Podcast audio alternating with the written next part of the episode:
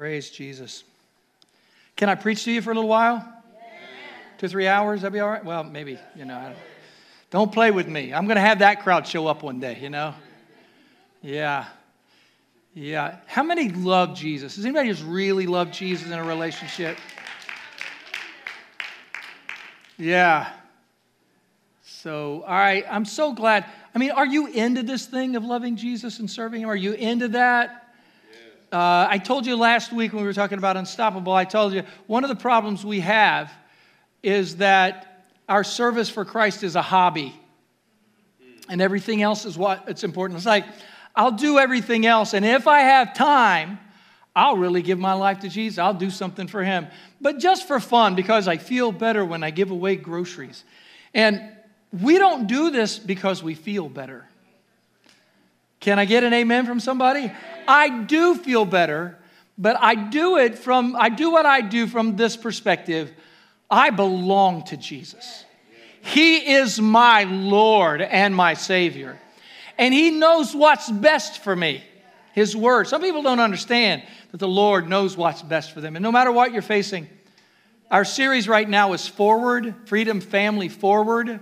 Uh, got some new masks coming too, just in case you didn't notice. People saying we need some new masks, and uh, I, they should be in this coming week. So, in case you want one, it says Freedom Family Forward on them because I want us to know that's the idea of Leadership Summit. It's the idea of everything we're doing is to get people to move forward. Okay, we want you to get forward. I don't want you to be stuck. I want you to be stuck in your life. I want you to move forward. And our theme is tell the people to go forward. It is what God told Moses to, the, to do, to say to the children of Israel at the Red Sea. They're at a sea, the enemy's behind them, they are in a frightened place. They don't know what to do, and they think they should just surrender and go back to the enemy. This story is so bold and powerful. And then God says to Moses, Tell the people to go forward, to move forward. What? There's a Red Sea in front of us. We'll step into the water and go up neck deep and see what I will do. And the waters end up parting as they step forward in obedience. And then Moses stretches the rod out across the seas, and then they go through it, they get on the other side, and they celebrate singing. Uh, that the Lord has triumphed gloriously. The horse and rider have been thrown into the sea. I'm telling you, go forward. There's rejoicing on the other side. I'm telling you, go forward. Okay, I'm just preaching a little too much for some of you, but um, I want to preach today from the topic rise up. Get your sermon notes out. You can take some notes in this. Somebody shout, rise up. Rise up. sometimes, you know, you, you, preach sermons and it's like, yeah, I'm going to preach that. That's going to sound good and get a lot of amens. I don't know what I'm going to get here today. I just don't know. Um, but I do believe it's important in these days to make sure that we preach a saving message, not just a message that is placating people, that is causing them to just sit back and relax.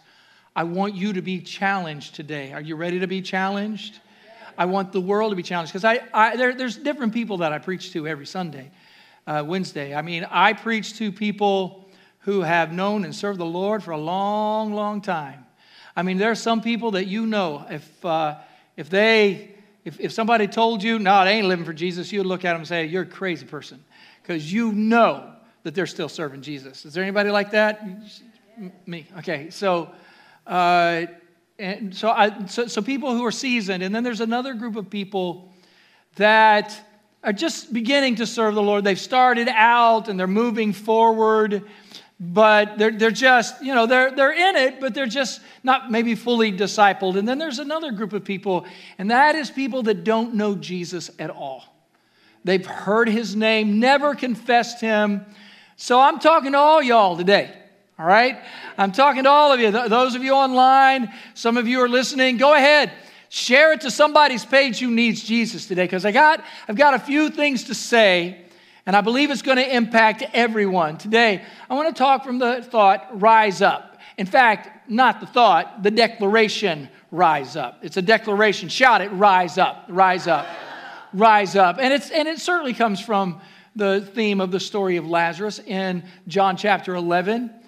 where we hear Jesus coming to a tomb, a cave with a stone over it, and he cries out and says, Lazarus, come forth. And you know that he came forth. But that message and that story is thicker than you know. I love the term rise up. I love it. I just, I just like saying it, rise up, you know. I, I like when things rise. You know, I like if the if Diana's baking a cake in the oven, I want it to rise. Can somebody say amen? I want it to, I want it to rise. I want life to rise. I want, I want us to rise. A couple of songs. In fact, one uh, one morning last week, Friday morning, I woke up singing "Up from the Grave Like Lazarus." Anybody know that song? Up from the grave like Lazarus. You haven't seen that? It's by a group called Cain. And Cain is three preacher's kids from Alabama. Uh, grew up with, uh, their, their, daddy wasn't the richest pastor in the world. Uh, still has a church there. I checked it out to make sure. And, but they grew up, they said there was only like two bedrooms in the house, and most of their life, the three of them had to share one bedroom because that's all the house they had.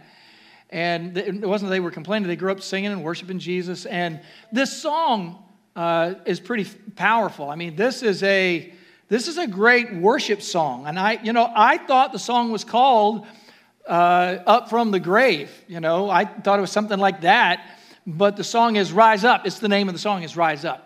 And Cain is a good group. I'd recommend it. They also do a rendition of it with Zach Williams. I get it. I like Zach Williams, so sound a little bit country right now, but I, I do.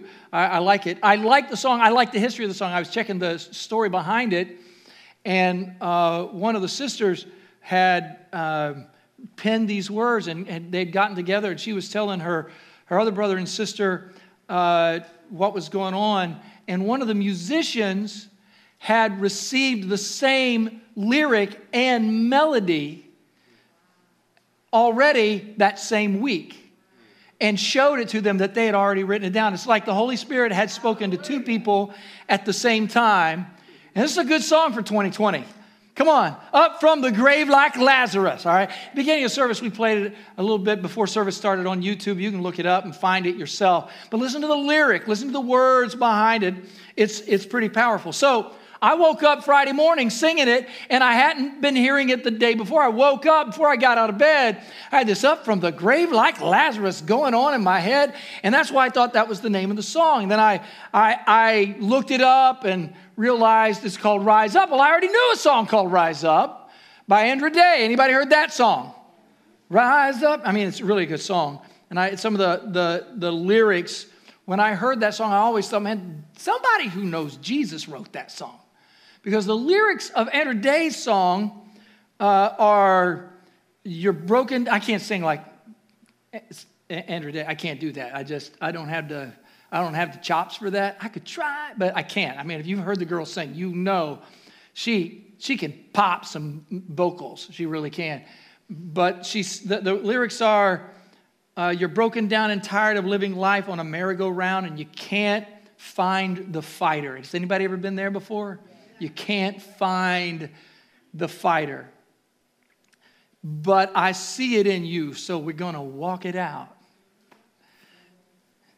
and move some mountains. We're going to walk it out and move mountains. And I'll rise up, I'll rise like the day. I'll rise up, I'll rise unafraid.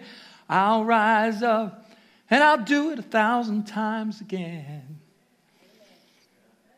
And I'll rise up high like the waves. I'll rise up in spite of the ache. I'll rise up and I'll do it a thousand times again. Man, I just listened to that and I love it.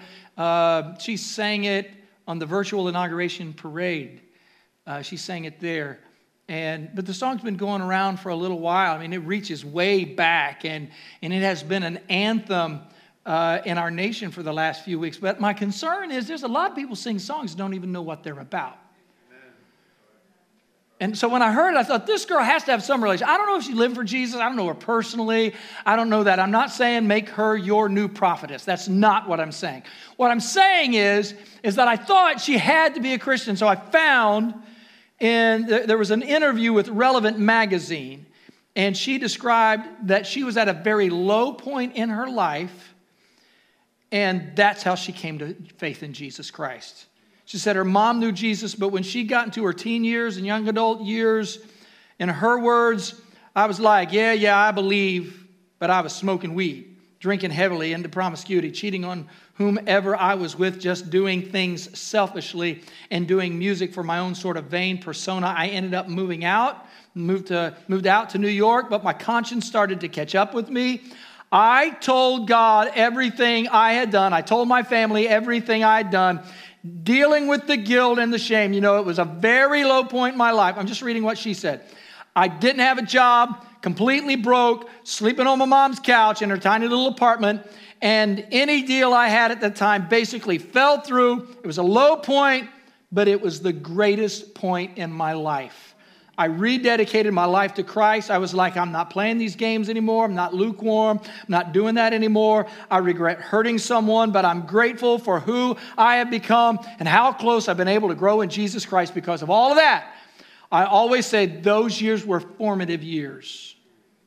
I literally told God, if you want me to do this, I'll do this. If you want me to teach, I'll be a teacher. If you want me to be a panhandler on the corner for you, I'll do that.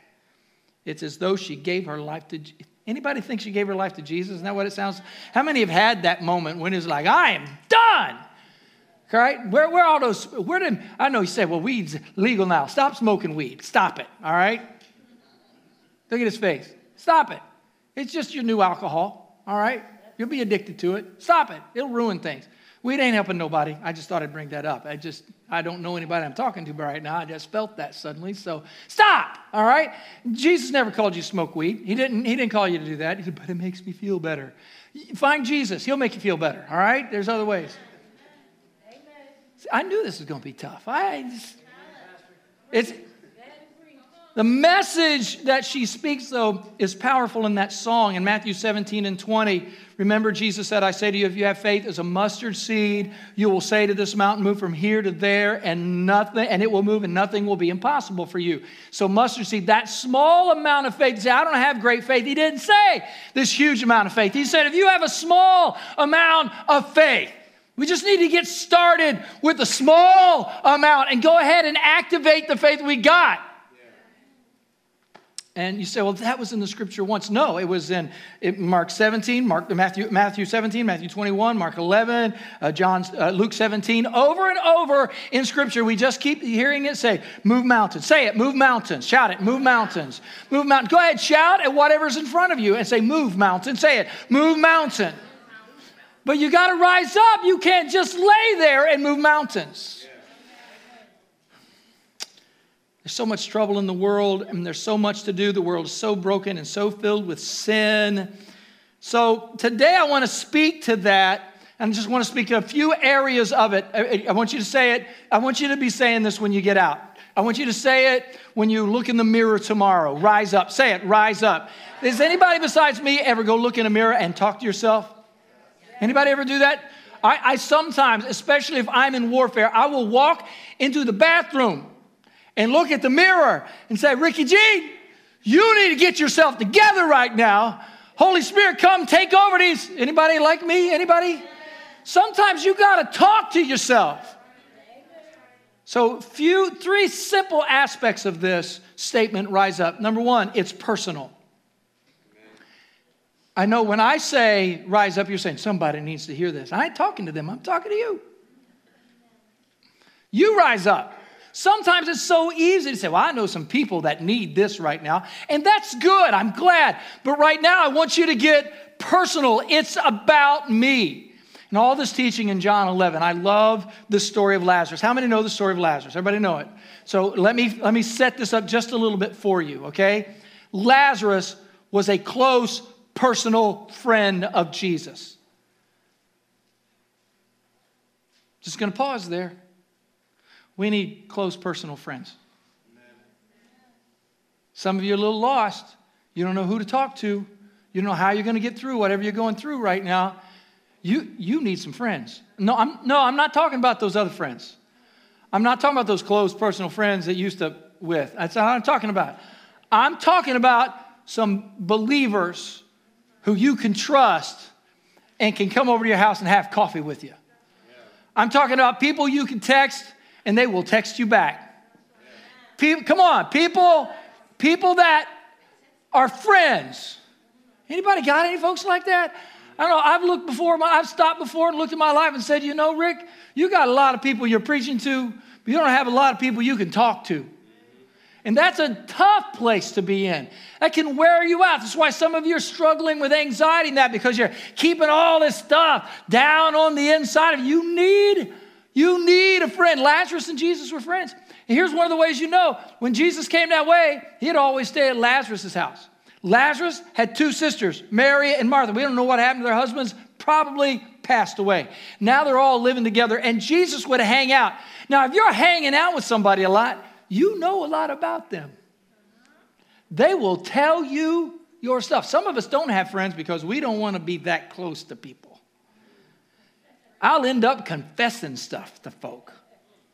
Might end up on social media somewhere. No, you need friends that will know you. Jesus and Lazarus knew one another very well, and Mary and Martha knew Jesus very well because Jesus would go over their house and just sit and talk to them, just hang out with them.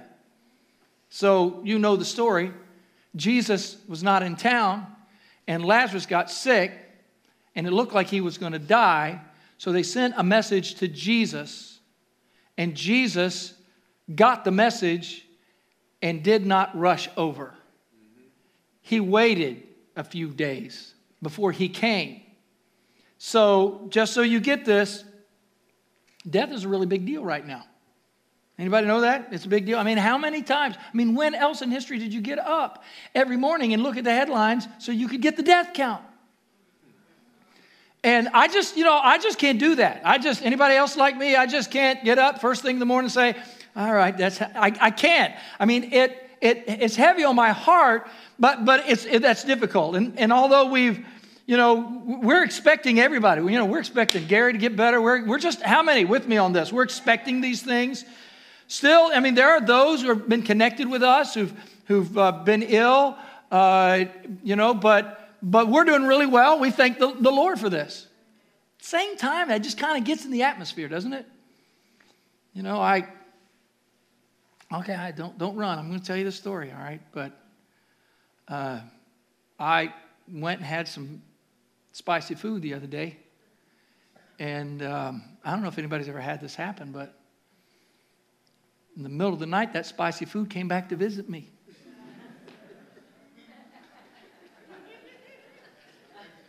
And I woke up and I'm feeling that. Anybody feel it? Like right there, it's like trying to take a deep breath. And I said, Dear God, I've got the COVID.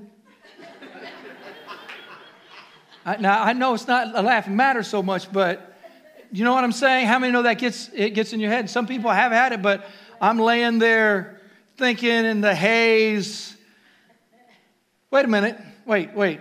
I don't know what some of you got. I don't know. I don't know what you got. And I'm not talking about COVID. I'm, I'm talking about all the other stuff that you got. I mean, indigestion. I mean, you ever wake up in the middle of the night and you got the, a bad case of the bitterness? Anybody ever had that before? You wake up in the, ba- in the middle of the night and you got a bad case of fear, a bad case of panic, a bad case of anxiety, a bad case of mad at somebody, or, or a bad case of, Where are you, Jesus? Don't you know what's going on?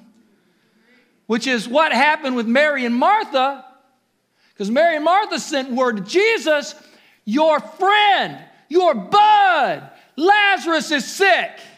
You know the one? We always provide a place for you to live when you're in town, Lazarus. That Lazarus. Lazarus died. And so the message over and over here, and I know eventually Jesus is going to come back and raise him from the dead. How many know that? But before we get to that moment, we hear Mary and Martha with the same dialogue with Jesus Lord, if you would have been here, Lazarus wouldn't be dead. I'm thinking, we got to rise up in this world right now, right? You know, Sometimes I want to say, Lord, how am I supposed to pastor this church? This world is such a mess right now. How am I supposed to do what you've called me to do right now? Lord, don't you see what's going on? Would you just take care of this, Lord? Would you come sooner? Where, where was that? Where were you, Jesus, when I lost my job? Where were you when my husband or wife walked out on me? Where were you, Jesus? I prayed. I actually had my name on the prayer list. Where were you, Jesus? And like Mary and Martha, you know, we cry out. Anybody ever get mad at Jesus before? Well, I'm going to lift both my hands before just go to Jesus. Hey, Jesus, I don't know if you noticed what happened. You, people think Jesus just jump in your face and say, You need to go over there, sit down, be quiet, and come and talk to me when you can be civil. But how many know Jesus knows your emotional baggage? You know that? So if you got to yell at him, yell at him because he, he's been waiting to hear from you, even if you cry out to him in fear. We sent word, we sent you a prayer. You didn't show up, you just let him die. So whose fault is this, Jesus? We also call that transference. And again, the story is about Lazarus, but it's not just about Lazarus. It was not just the resurrection of Lazarus, it was also the resurrection of Mary and Martha. They were dead in fear. They were dead in their faith. They were dead in pain and anxiety. They were dead in their anger. We all need the Spirit of Christ. How many know that? All of us, we need the same Spirit that raised Jesus from the dead. We need that Spirit to dwell inside of us. Some of you, listen to me right now. You're mad, you're upset, you're doubting God, you don't even know if there is a God. Jesus didn't show up. You said, Well, if God is here, why is there all this mess that's going on in the world? I'll explain that to you in a few minutes. But Jesus didn't just show up to raise Lazarus. In fact, Lazarus wasn't even bothered about it. Lazarus breathed, his last breath because I can imagine Jesus and Lazarus sitting down at one particular time. Now, it's not in the Bible. This is what I think happened, all right? I know enough of, of, of friendship that sometimes when you sit down with a good, close friend, you tell them some things, you tell them a bunch of stuff. Because one of the things that we know is Jesus talked to Mary, Martha, and Lazarus about the resurrection.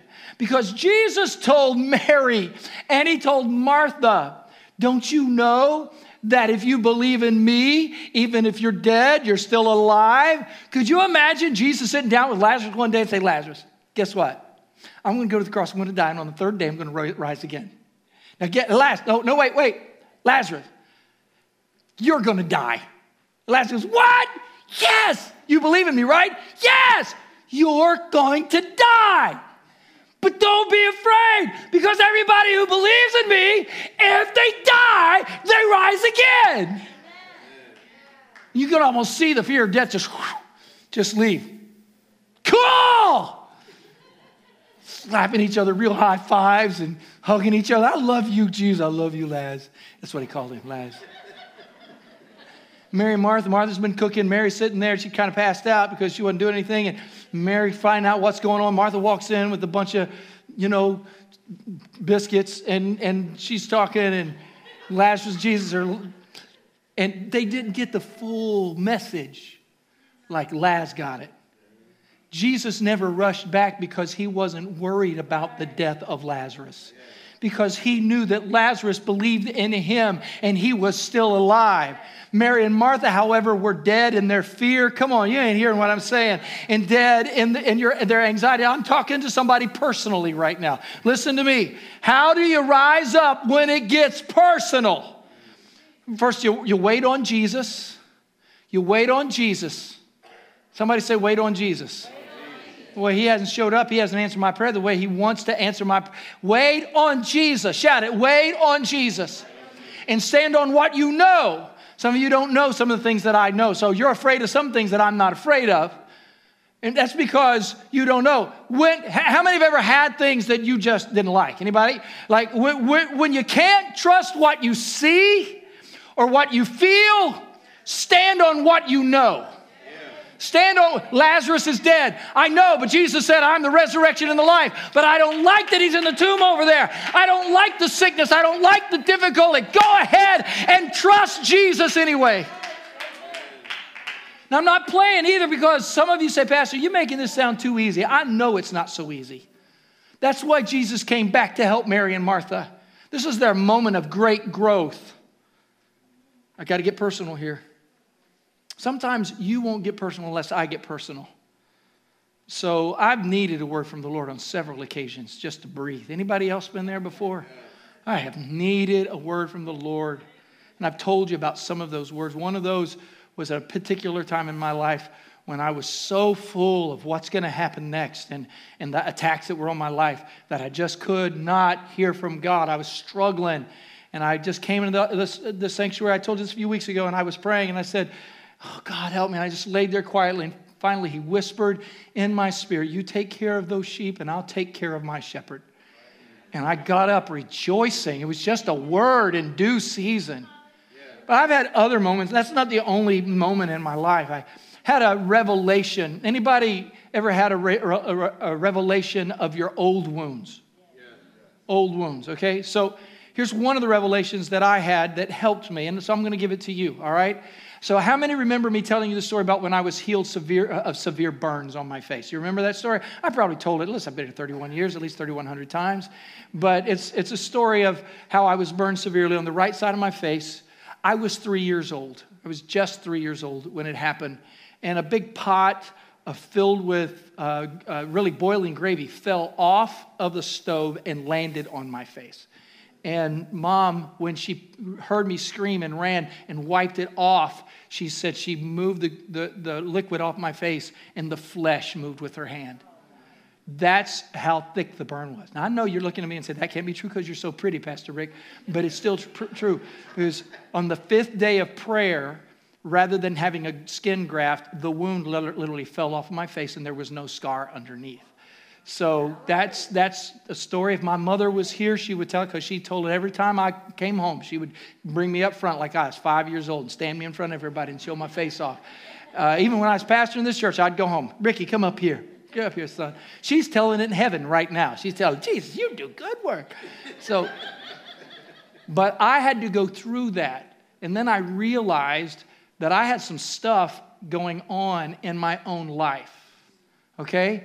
So I was healed from the burns, but I had the residue of the pain. And I had the memory, just for a moment, of a child, three years old, having third degree burns and the pain that took place when that hit me in the face.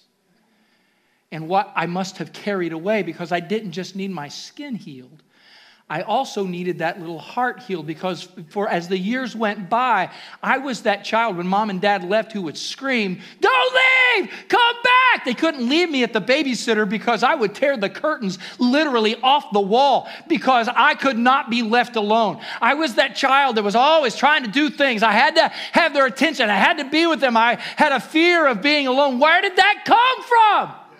Anybody hear what I'm saying? And it was that revelation and that process that began to bring healing in my life. I, some of you are hearing what I'm talking about right now. Some of you saying, Pastor, you're just trying to be psycho pastor right now. No, I am not your therapist. I am your preacher, and I want to get personal. I don't know what you've carried, Martha, Mary, in your life, but I've come back to tell you that you're going to rise up out of it. This is not the end of your life. Rise up, rise up out of your trauma, rise up out of your pain, rise up out of your abuse, rise up. Jesus. I know it sounds easy, but just with the revelation I've given you now, some of you are going to go back and have some healing, some old generational hurt, some old wounds in your life that you've overlooked. Somebody say it's personal. Rise up is personal. Because sometimes you say, Well, Lord, why am I not risen yet? Why am I still in this grave, still stuck? And you can hear him say, because I want to do a deeper healing in your life. I don't want you just to walk out of an earthly grave. I want you to walk out of a grave and I want you to walk into my power, into my spirit, and in my presence. So those things that bound you will not hold you anymore. Jesus. So rise up. This is almost three sermons, isn't it? Okay, so rise up. Rise up, it's personal. Somebody say it's personal. Okay. Now shout, rise up. It's public. In other words, let me see if I can do this right.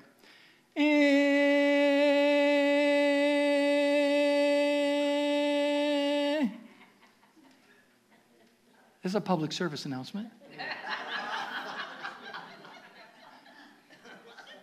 unlike all of the others, there is actually an emergency. There's something that's going on, and it impacts everyone. I want all my I ain't a Christian friends to listen in right now. You need some I ain't a Christian friends, just so you know that. They just can't be your number ones, okay? You got to find people that know Jesus, okay? So, anyway, I'm going to give you the scripture. Romans 1:18, read it out loud with me.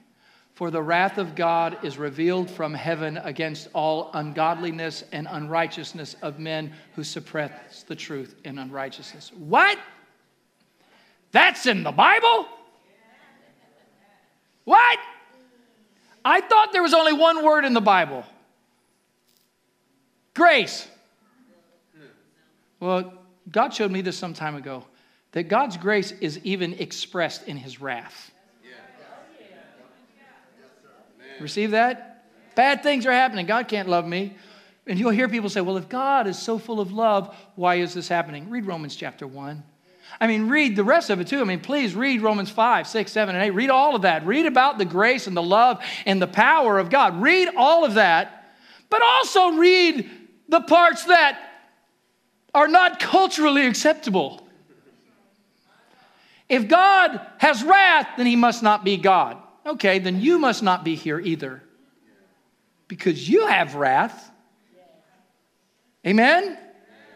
Again, this is a public announcement. This is for everyone. And I can almost hear people say, Don't go there, Pastor. But people are wanting to know what's going on in the world right now, so I'm going to explain to you what's going on in the world. Now you're going to know. Aren't, don't you feel better? You can leave knowing what's going on in the world. Now, just because you know doesn't mean people will believe you, but at least you're going to know. And knowledge really helps. So, this, this statement is written here in the first chapter of Romans, the letter of the Apostle Paul to the Romans, under the inspiration of the Holy Spirit. He explains this in verse 21. He said, They knew God, but they wouldn't worship him as God or even give him thanks. Okay, how many have known God but wouldn't worship him? Has anybody ever been there? Knew, had a familiarity with him. And they began to think up foolish ideas of what God was like. You should underline that. They knew God, but they wouldn't worship him. And they began to think up foolish ideas of what God was like. I hear this constantly. This is no, God is who God is. So don't, don't just make up who God is. Ah, help me, Jesus. As a result, their minds become dark and confused. Claiming to be wise, they instead become utter fools. Okay, now what is the how does this end up? So God abandoned them to do whatever shameful things their hearts desired. So they knew God, weren't thankful to God. So God, out of his mercy and grace, being in confusion, God says, okay, do what you want. You say, I can't believe God would do that. Well, you, but you love the prodigal son story. You love that one. God's waiting with open arms. But the son's a mess. Father didn't go, I'm going to bring you back. No, I'm going to wait on you to come back. So they abandoned, God abandoned them to do whatever shameful things their hearts desire. As a result, can I read the rest of this or did you already read it and don't want me to read it? As a result, they did vile and degrading things with each other's bodies. This is the Bible in case you hadn't read it before. They traded the truth about God for a lie. They worshiped and served the things God created instead of the Creator Himself, who is worthy of eternal praise. Amen? That is why God abandoned them to their shameful desires. Even the women turned against the natural way to have sex and instead indulged in sex with, other, with each other. And men, instead of having normal sexual relations with women, burned with lust for each other. Men did shameful things with other men, and as a result this, they, the, uh, of this sin, they suffered within themselves the penalty they deserved. I told you people don't like this. Pastor, please don't do this. Don't you know? Don't you know if you tell people this, they're going to feel condemned? Go ahead, let's say the word condemned. Say it condemned. Okay? Did you know that the word condemnation is actually in the Bible? Did you know that? It's, it really is. It is. We were condemned, and that's why Jesus saved us. Aren't you thankful that He saved us? There, there is something called condemnation. Hello, public service announcement. So, verse 28 since they thought it foolish to acknowledge God, He abandoned them to their foolish thinking and let them do the things that they should that should never be done. Here's the result. Their lives became full of every kind of wickedness, sin, greed, hate, envy, murder, quarreling, deception, malicious behavior, and gossip. Aren't you glad that he added those things in? Because some people say, well, at least I'm not doing that. Quarreling, deception, malicious behavior, and gossip. Backstabbers, haters of God, insolent, proud, and boastful. They invent new ways of sinning. That's what I've seen in the last 30 years of my life. Coming up with new ways. And uh, they. Ref- and they disobey their parents. They refuse to understand, break their promises, are heartless, and have no mercy. So I'm about finished with this. So I'm here to talk to everyone saints, sinners, church kids, senior saints, atheists, poor folk, rich folk, red and yellow, black and white, moms, dads, kids, whoever you are. I want you to stop playing with God and stop blaming God for the things that we on this earth have decided to do. Okay, God, you need to stop this. He's letting people do what they want to do till they come to the end of themselves and turn back and say, It don't work that way. There are people that look incredibly intelligent that will look you with a straight face and say that these things, even that I have mentioned, these things are perfectly normal and acceptable. But let me stand up here under the inspiration of the Holy Spirit and tell you that there is a way that seems right to a man, but the end will be destruction. He loves you where you are, but He wants to set you free. Rise up out of your sinfulness. Rise up and repent. Rise up and confess. Rise up. Turn, turn from your sin. Come on, get out of the bed of adultery. Stop all the backbiting and the gossip. Confess. Be set free. Walk in the victory. Come out of your grave. Come out of your slavery. Come back to Jesus. All right. I think I'm finished almost. So it's personal, it's public, and thirdly, it's for the family. It's for the family of God. Come on, we are family, right? Look at someone say, We're family. Tell someone, We are family. Brothers and sisters. We even call each other brother and sister. Before it was cool, we were calling each other brother and sister. You know, aren't we brothers and sisters? Right? I mean, we dedicated Judah today. That's our baby. What are you talking about? Praise Jesus. So that's that message I talked to you about last week. This is the rock on which I will put together my church, a church so expansive with energy that not even the gates of hell will be able to keep out. And that's not all. You will have complete and free access to God's kingdom. I love this. Keys to open any and every door. No more barriers between heaven and earth, and earth and heaven. A yes on earth is a yes in heaven, and a no on earth is a no in heaven. Now, don't be deceived. Mary and Martha were deceived. And Jesus revealed that He is the one that is in control of resurrection. He'll come, listen to me, He'll show up when He chooses. And He will resurrect those who know Him. Yes, I'm going to preach about that. I said He will resurrect who? Those who know Him, those who are looking for Him, right? Anybody, anybody ever heard somebody shout, rise up? rise up? Okay, this message, rise up, is driven by one day I'm going to be home with Jesus constantly referred to in the last days and eternity this message of rise up. You know you know you believe in god believe also in me in my father's house are many mansions. If it were not so i would have told you i'm going to prepare a place for you. And if i go and prepare a place for you i will come back and i'll get you and bring you to myself that where i am there you may be also. It's the story of the great resurrection and it's getting close Look at this preacher preach to you. I said it's getting close. This is not a fairy tale. Matthew 24, Jesus wraps it up by saying, uh, in Matthew 24, verse 37, as it was in the days of Noah, so it will be at the coming of the Son of Man. For in the days before the flood, people were eating and drinking and marrying and giving in marriage. And uh, up to that day, up to the day that Noah entered the ark, and they knew nothing about what would happen until the flood came and took them all away. That is how it will be at the coming of the Son of Man. Which is really what we want, isn't it? Right now, we just want everything to get back to normal. Eating, how many know that's important? Can I get a praise God for eating? Somebody thank God. Somebody thank God for pizza. Somebody praise God for Mexican food. Praise God for pasta. Can I get a praise God? I just want to sit with some friends and have some pasta, brothers and sisters. I want to get myself over to Guaz and have some fajitas. Yes. But there's more to those things that you think.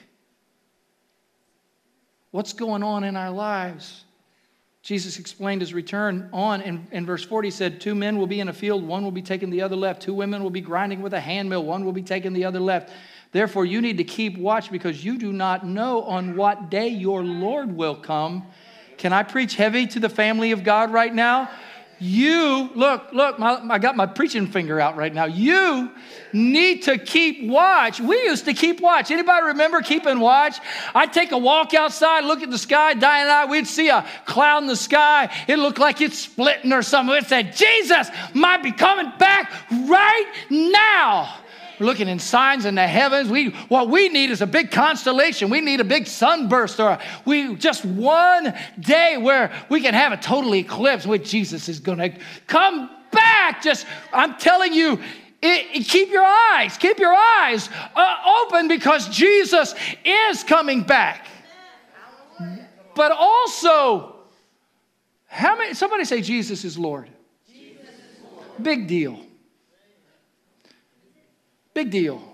Because Jesus said in Matthew 7 Not everyone who says to me, Lord, Lord, will enter the kingdom of heaven, but only he who does the will of my Father. I am acceptable by grace, but I am saved unto good works. Did everybody forget that? Is that all we said? Well, I'm saved. Hey, God, oh, I'm just getting on with. No, no. I am saved by Jesus. When I call him Lord, he says, Why do you call me Lord? But you don't do what I say. There should be like big posters everywhere. I'm your Lord. Why don't you let me be Lord? It goes on. This is scary. Many will say, Lord, didn't we prophesy in your name? And in your name drive out demons and perform many miracles? And I'll say, I didn't know you. I mean, I'm glad you knew how to do your little religious song and dance, but you know, my name's pretty powerful. I can do stuff just because of my name. I, you know, call I, I've seen a lot of ungodly people call on the name of Jesus. I'm saying, go ahead. This speaks of this message, these messages are to the church. Christian people. Christian people right now. I mean, I am being challenged right now in order to advance. I am being challenged to lessen, to quiet, to water down the truth of the Word of God. Please, Pastor, tell us we all okay. No, you ain't. You're not all okay. Open your eyes. Keep watch. Like a bride looking for her groom.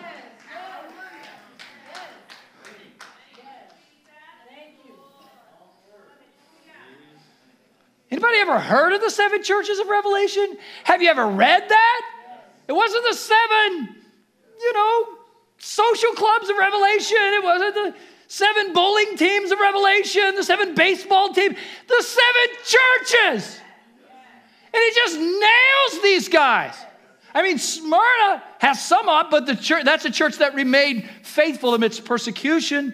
And then you go on down and you see uh, Philadelphia, the church that patiently endured despite weaknesses, they're called these churches by these names because that's where they were. But there are also examples, there's some prophetic suggestions about it as well. But Ephesus, anybody remember Ephesus? They, they didn't love God like they used to. He said, I have this against you. You lost your first love. Remember when you first gave your life to Jesus? You said, I'm going to serve Jesus. I'm going to tear down walls for Jesus. I'm going to win this world for Jesus. And then you got busy making house payments. I mean, you ought to make your house payment. That's not what I'm saying. How many know serving Jesus really matters? He wants that passion of that opening relationship. I ask couples this sometimes. They'll come and, and struggle, say, Pastor, we're just really struggling. But you guys, like, you kissed each other right there on the platform. Said good times, bad times, all that. I know, but I don't feel the same way. You need to go back and get that. Now, that's not all I say. I'm just saying, first love. Pergamum. They compromised their, their, their beliefs because the city that they were in were, was involved in pagan practices. And, and, and, and the Lord caused the community to repent or risk the judgment that will emanate from the sword of his mouth.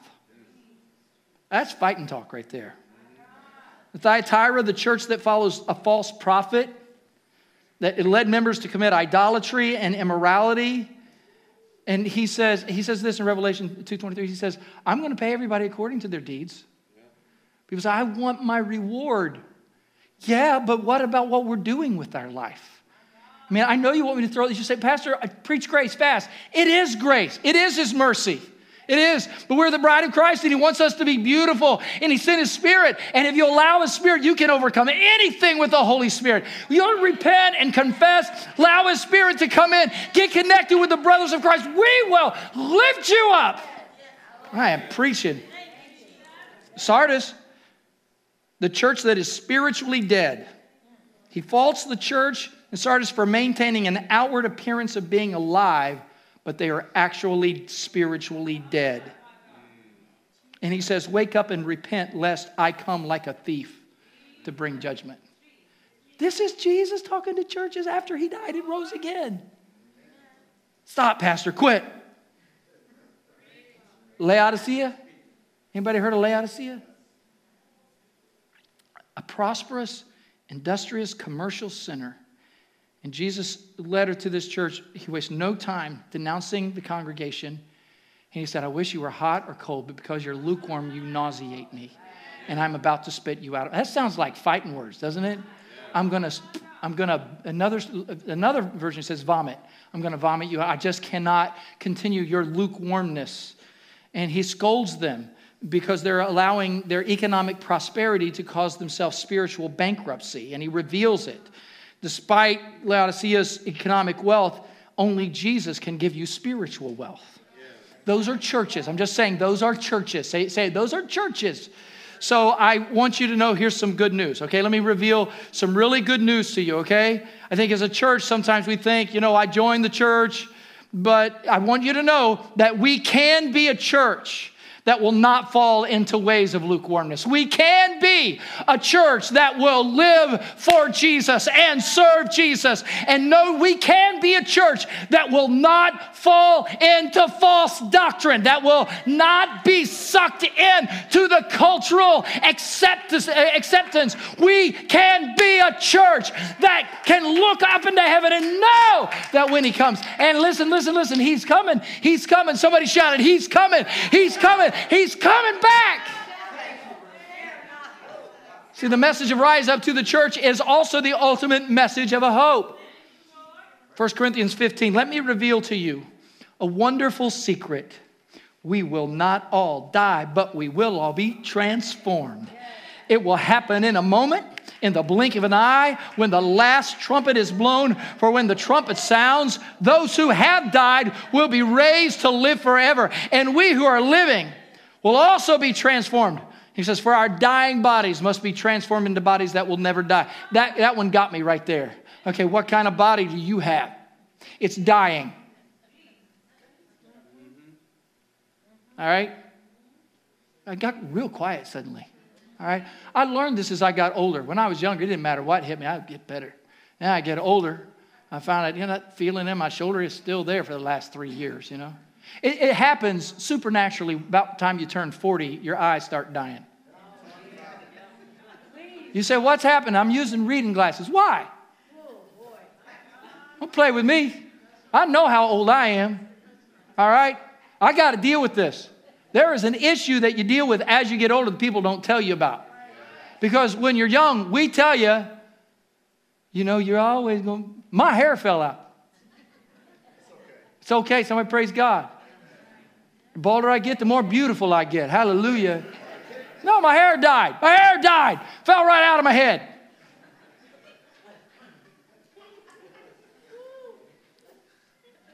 Your teeth are not as good as they used to be. And the dentist is not Jesus. I'm saying we get to exchange our dying bodies, our immortal bodies, for transformed bodies. Our mortal bodies must be transformed into immortal bodies. And when our dying bodies have been transformed into bodies that will never die, this scripture from Isaiah is fulfilled. Death is swallowed up in victory. Oh, death, where is your sting? Oh, death, where's, listen, oh, oh death, where's your victory? Oh, death, where's your sting? Listen to what I, am I'm, I'm wrapping up. I really am. I really am. L- listen, listen, I want you to know. In fact, can I read verse 56? Sin is the sting that results in death, and the law gives its sin its power. But thank God, He gives us victory over sin and death through our Lord Jesus Christ. So, my dear brothers and sisters, be strong and be unmovable. Always work enthusiastically for the Lord, for you know that nothing you do for the Lord is ever useless. So, so get this personally, get this publicly, and get this ecclesiastically. Get this as the church. Receive this as the family of God. Get this. Jesus is coming back, and we will be caught up to be with him forever. And death is swallowed up in the victory of the cross of Jesus Christ. Wait, wait. But he calls us to be steadfast. He calls us to be unmovable. Be strong, be unmovable, always abounding, always working enthusiastically for the Lord. What you're doing for Jesus is not your hobby. It's not. I, good to see Cliff and Renee here today. Love you guys. I watched Cliff and Renee serve the Lord, and it's like you would think I was sending them a paycheck. Coming in, taking care. When can I do this? What can I? I love that. You know, I, I, come here, I look at Drew back there serving the Lord. Drew, I'm going to make an example of you, buddy. He was here yesterday putting that up. You know, we got a third camera so we can get better shots. We got you now. Okay, we making sure that things are happening. This worship team walking in and singing, you think, no, no, can I tell you what's going on? People love God. They're serving God. I got a leadership summit coming up soon. I'm looking for people that don't want to play this thing anymore. I'm going to be steadfast and unmovable. I'm going to get my sin behind me. I'm going to stop pretending like I'm a Christian because I went to Sunday school when I was five. I want to serve God right now. I want my children to serve God. And when He comes, when He calls, when the trumpet sounds, I'm leaving, baby. I'm out of here. Stand with me. Stand with me. Let's give thanks to the Lord for His word. I, I want this message to heal you personally. I want it to heal you corporately. I want it to heal you as the church. It, it gets real, doesn't it? Does this thing get real? It gets really real. Yeah, I need one of those, Willie. Could you bring one of those? Thought I had one up here. Thanks, bro. This gets real. Especially if you are blessed to get older, yeah. it gets real. You start counting differently. Like when I was 12, I said, I can't wait to be 18. you know? But then when you get older, you start thinking, how many more? Anyway. And you can't live that way. Because look at this guy. You think I'm getting older, but inside, in the spirit, I am running circles around this room right now. I am a baby. But there is something that, no matter what your age is, you need to catch this. Catch this. We're all living in the same generation. In a world that is broken. And some of the things, even that I've spoken about right now, you have already pushed aside as that's just old religious nonsense. But you can't argue with what I preached today. You can't unless you just throw the Bible away, unless you just dump the Word of God. You can't argue with it. We love people no matter what their brokenness is. People who actually identified some of the things that we spoke about in this world that is so broken. We love you right where you are. And you're welcome here. But we're going to also help you be set free by the power of Jesus. It's been a little over a year now that Sister Karen Carr left us. Can you believe that? It was before the pandemic started, Sister Karen. She got mad. Remember when she got mad? I told you about that, didn't I? She was in hospice waiting to die. And uh, she, she went to sleep and we'd pray and sing for her. She woke up the next morning and looked around at our, some of the friends that were in their family, and she said, What are you doing here? I was expecting to see Jesus this morning. She was literally ticked she closed her eyes expecting to open them up and see Jesus. I don't know. Jesus could return. Anybody believe Jesus could return? Anybody believe that? How many, how many know that? He, listen, I'm telling some people that don't even know Jesus personally, that aren't even living for Jesus. Jesus could come back today. I wouldn't be so upset. The only reason that Jesus has not come back is because of his grace. He's waiting on some people to finish their broken behavior and return home to the Father. It's the only reason he hasn't returned yet. He lengthened his coming. He's lengthened. He's, he's waiting for others. He wants to, but he's got more that will come in. And I know when he's going to return. Let me tell you, when the last person who will give their lives to Jesus gives their life to Jesus, that's when Jesus will come back. He's waiting. I want you to give your life to Jesus. If you're watching online right now, just surrender your life to Jesus right now. And don't just call him your Lord, make him your Lord. So, but I don't know everything. Just start right where you are. Let us know you're in the room right now. Make Jesus your Lord right where you are. Those of you that have known Christ for some time, start living for Jesus. Don't just live for Sunday, live for Jesus.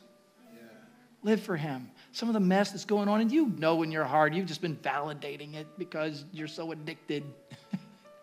makes you feel better, makes you happy. Don't live in that. Don't live. Can I get an amen? Don't live like that anymore. Amen. And how do you? I can't stop. Yes, you can. Let me tell you how. Confess it. Right. Kind of like that. Uh, Andrea, a joy, like what, what she said. She said, I just told everybody my story. I just got into it. Just told them, told everybody what I'd done, told everybody how broken I was. And out of that, Andra Day is eventually singing, You Can Move Mountains. I want you to go ahead and confess. Today you confess. I'll bring some altar workers up here in a moment, and you can, you can confess to them. I trust them. I wouldn't let an altar worker work up here if you couldn't trust them, if they wouldn't save your confession. I don't believe all I have to do is confess to Jesus. Yeah, but he did tell us to confess to one another. And when you confess to one another, the shame begins to go because people love you who you've confessed to, and forgiveness takes place. And then live for Jesus. Let's all just live for him and watch for his return. Thank you, Father. We're going to pray in just a moment. Before we do, could we receive supper of the Lord together? Go ahead and open it up. If you don't have one, Chris is standing right there in the aisle, and he'll make sure that you have some if you don't have it. Get the bread in your hand and get the cup, open the cup. There's grape juice inside. If you're at home, find some find something that you can use for communion. We just bless that opportunity that you have. Some bread, something to drink right there at your table. Are you ready? before you do it, forgiveness. Somebody say forgiveness. No matter what anybody has done, I want you to release them into the hands of Jesus. No matter what, I don't want you to carry unforgiveness into this supper. Forgive, release in the name of Jesus. Hold the bread in your hand. This bread we see as the body of our Lord Jesus Christ. He chose to have communion with us. We are his body, and by his broken body, we are healed. We give you thanks, Lord Jesus for your willingness to be our sacrifice. Thank you, Lord. Take the bread. Eat the bread.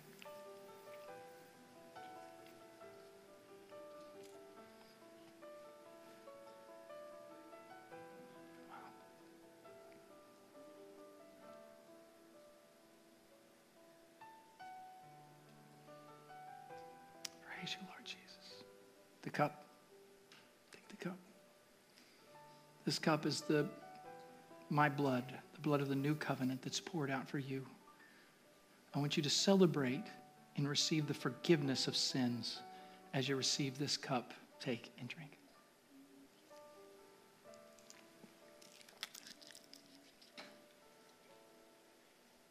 Praise you, Jesus. Praise you, Jesus. My altar team, any of my altar workers that can come. And we'll be wearing masks, and those of you that come forward, you can wear a, wear a cloth mask, but don't wear a spiritual mask, okay? Just those of you have some prayer workers that are coming. If you have, are giving your life to Jesus, if you're struggling, we had people hit the altar so well first service today. People coming to the Lord Jesus. Whatever the mess might be in your life, there are people that would love to spend some time praying with you, talking with you. So you can begin to walk forward anytime you want, or even after the dismissal. If you just need somebody to pray with you for a moment, need to talk to somebody, just feel that anxiety or that fear struggling in your home. Above all, if you want to give your life to Jesus or receive the outpouring of the Holy Spirit, come and we will pray with you. Look this way. I love you all. I love you dearly. It's so good to see you in the house. May the Lord bless you. May the Lord keep you. Make his face to shine upon you and be gracious to you. May the Lord give you peace. Peace of Christ. Thank you so much for being a part of Freedom Fellowship Online. Thank you for joining us. Go in the peace of the Lord. If you want prayer, please swiftly move towards the front. I'm sure those who are with you will be glad to wait. God bless you. I'll see you again this Wednesday and next Sunday morning for services and next Sunday night for our leadership summit. Be dismissed when you choose.